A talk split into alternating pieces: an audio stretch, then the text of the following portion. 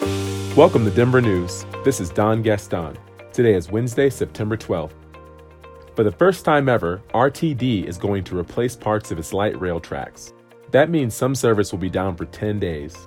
RTD is using $2.5 million Faster Transit grant from the Colorado Department of Transportation to update its aging infrastructure, starting with the oldest tracks and other components downtown. According to a press release, it's the first of several projects coming in the next few years.